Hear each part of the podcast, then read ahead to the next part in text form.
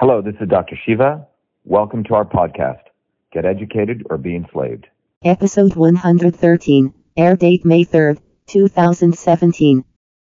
I'm here with Shiva, the All American Indian and inventor of email. Can you tell us just about your life, how you got to America, kind of your whole story? Sure.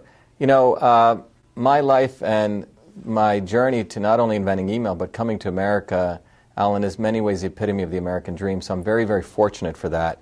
You know, America allowed me to do things and accomplish things that probably would not have been possible without the, what the founding fathers created in this country. So, you know, briefly, I was born in India, uh, and I grew up in a very diverse environment, even in India. I grew up in a deep uh, South Indian village where my grandmother was a traditional healer, worked 16 hour days in the fields, but I also grew up in a cosmopolitan city of Bombay, India. So I grew up in a diverse environment within India. But you also have to understand, I grew up in an India that had a caste system where you know you were basically allotted to a certain future in life based on where you were born.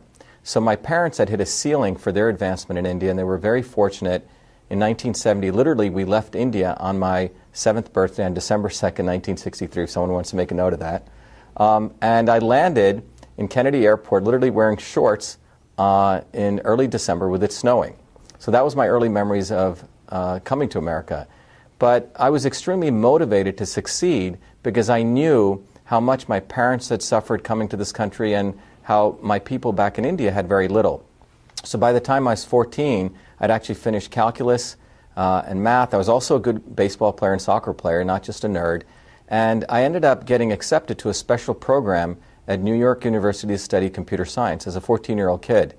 And as a result of that, while in high school, after I graduated that program, I started working full time at a medical school in Newark, New Jersey.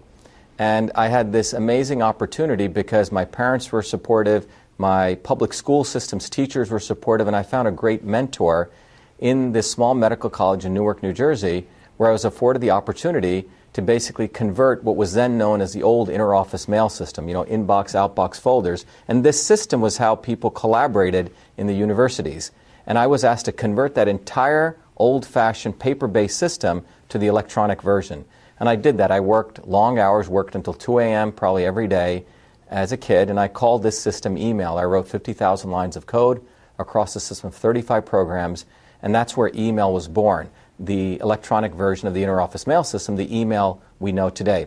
Just to be clear, I'm not saying I invented electronic messaging, which goes back to the 1800s, but I did invent email. And the other interesting thing was when I came to MIT, you know, this was listed in one of the school newspapers that one of the 1,041 kids coming in in 1981 had invented email. And as a result of that, I uh, was motivated from that experience in, in Newark to really understand systems and really to be an inventor. Went in and out of MIT, started seven different companies, uh, went, got four degrees from MIT, and in fact, my PhD in biological engineering. So my journey has been extremely diverse one as an inventor, as a scientist, um, and we'll talk about you know some of my uh, other interests in politics and history and art. But it was America which afforded me this opportunity to be an inventor, an entrepreneur, and many of the other things I, I did in life. So I'm very, very appreciative uh, to what America offered me.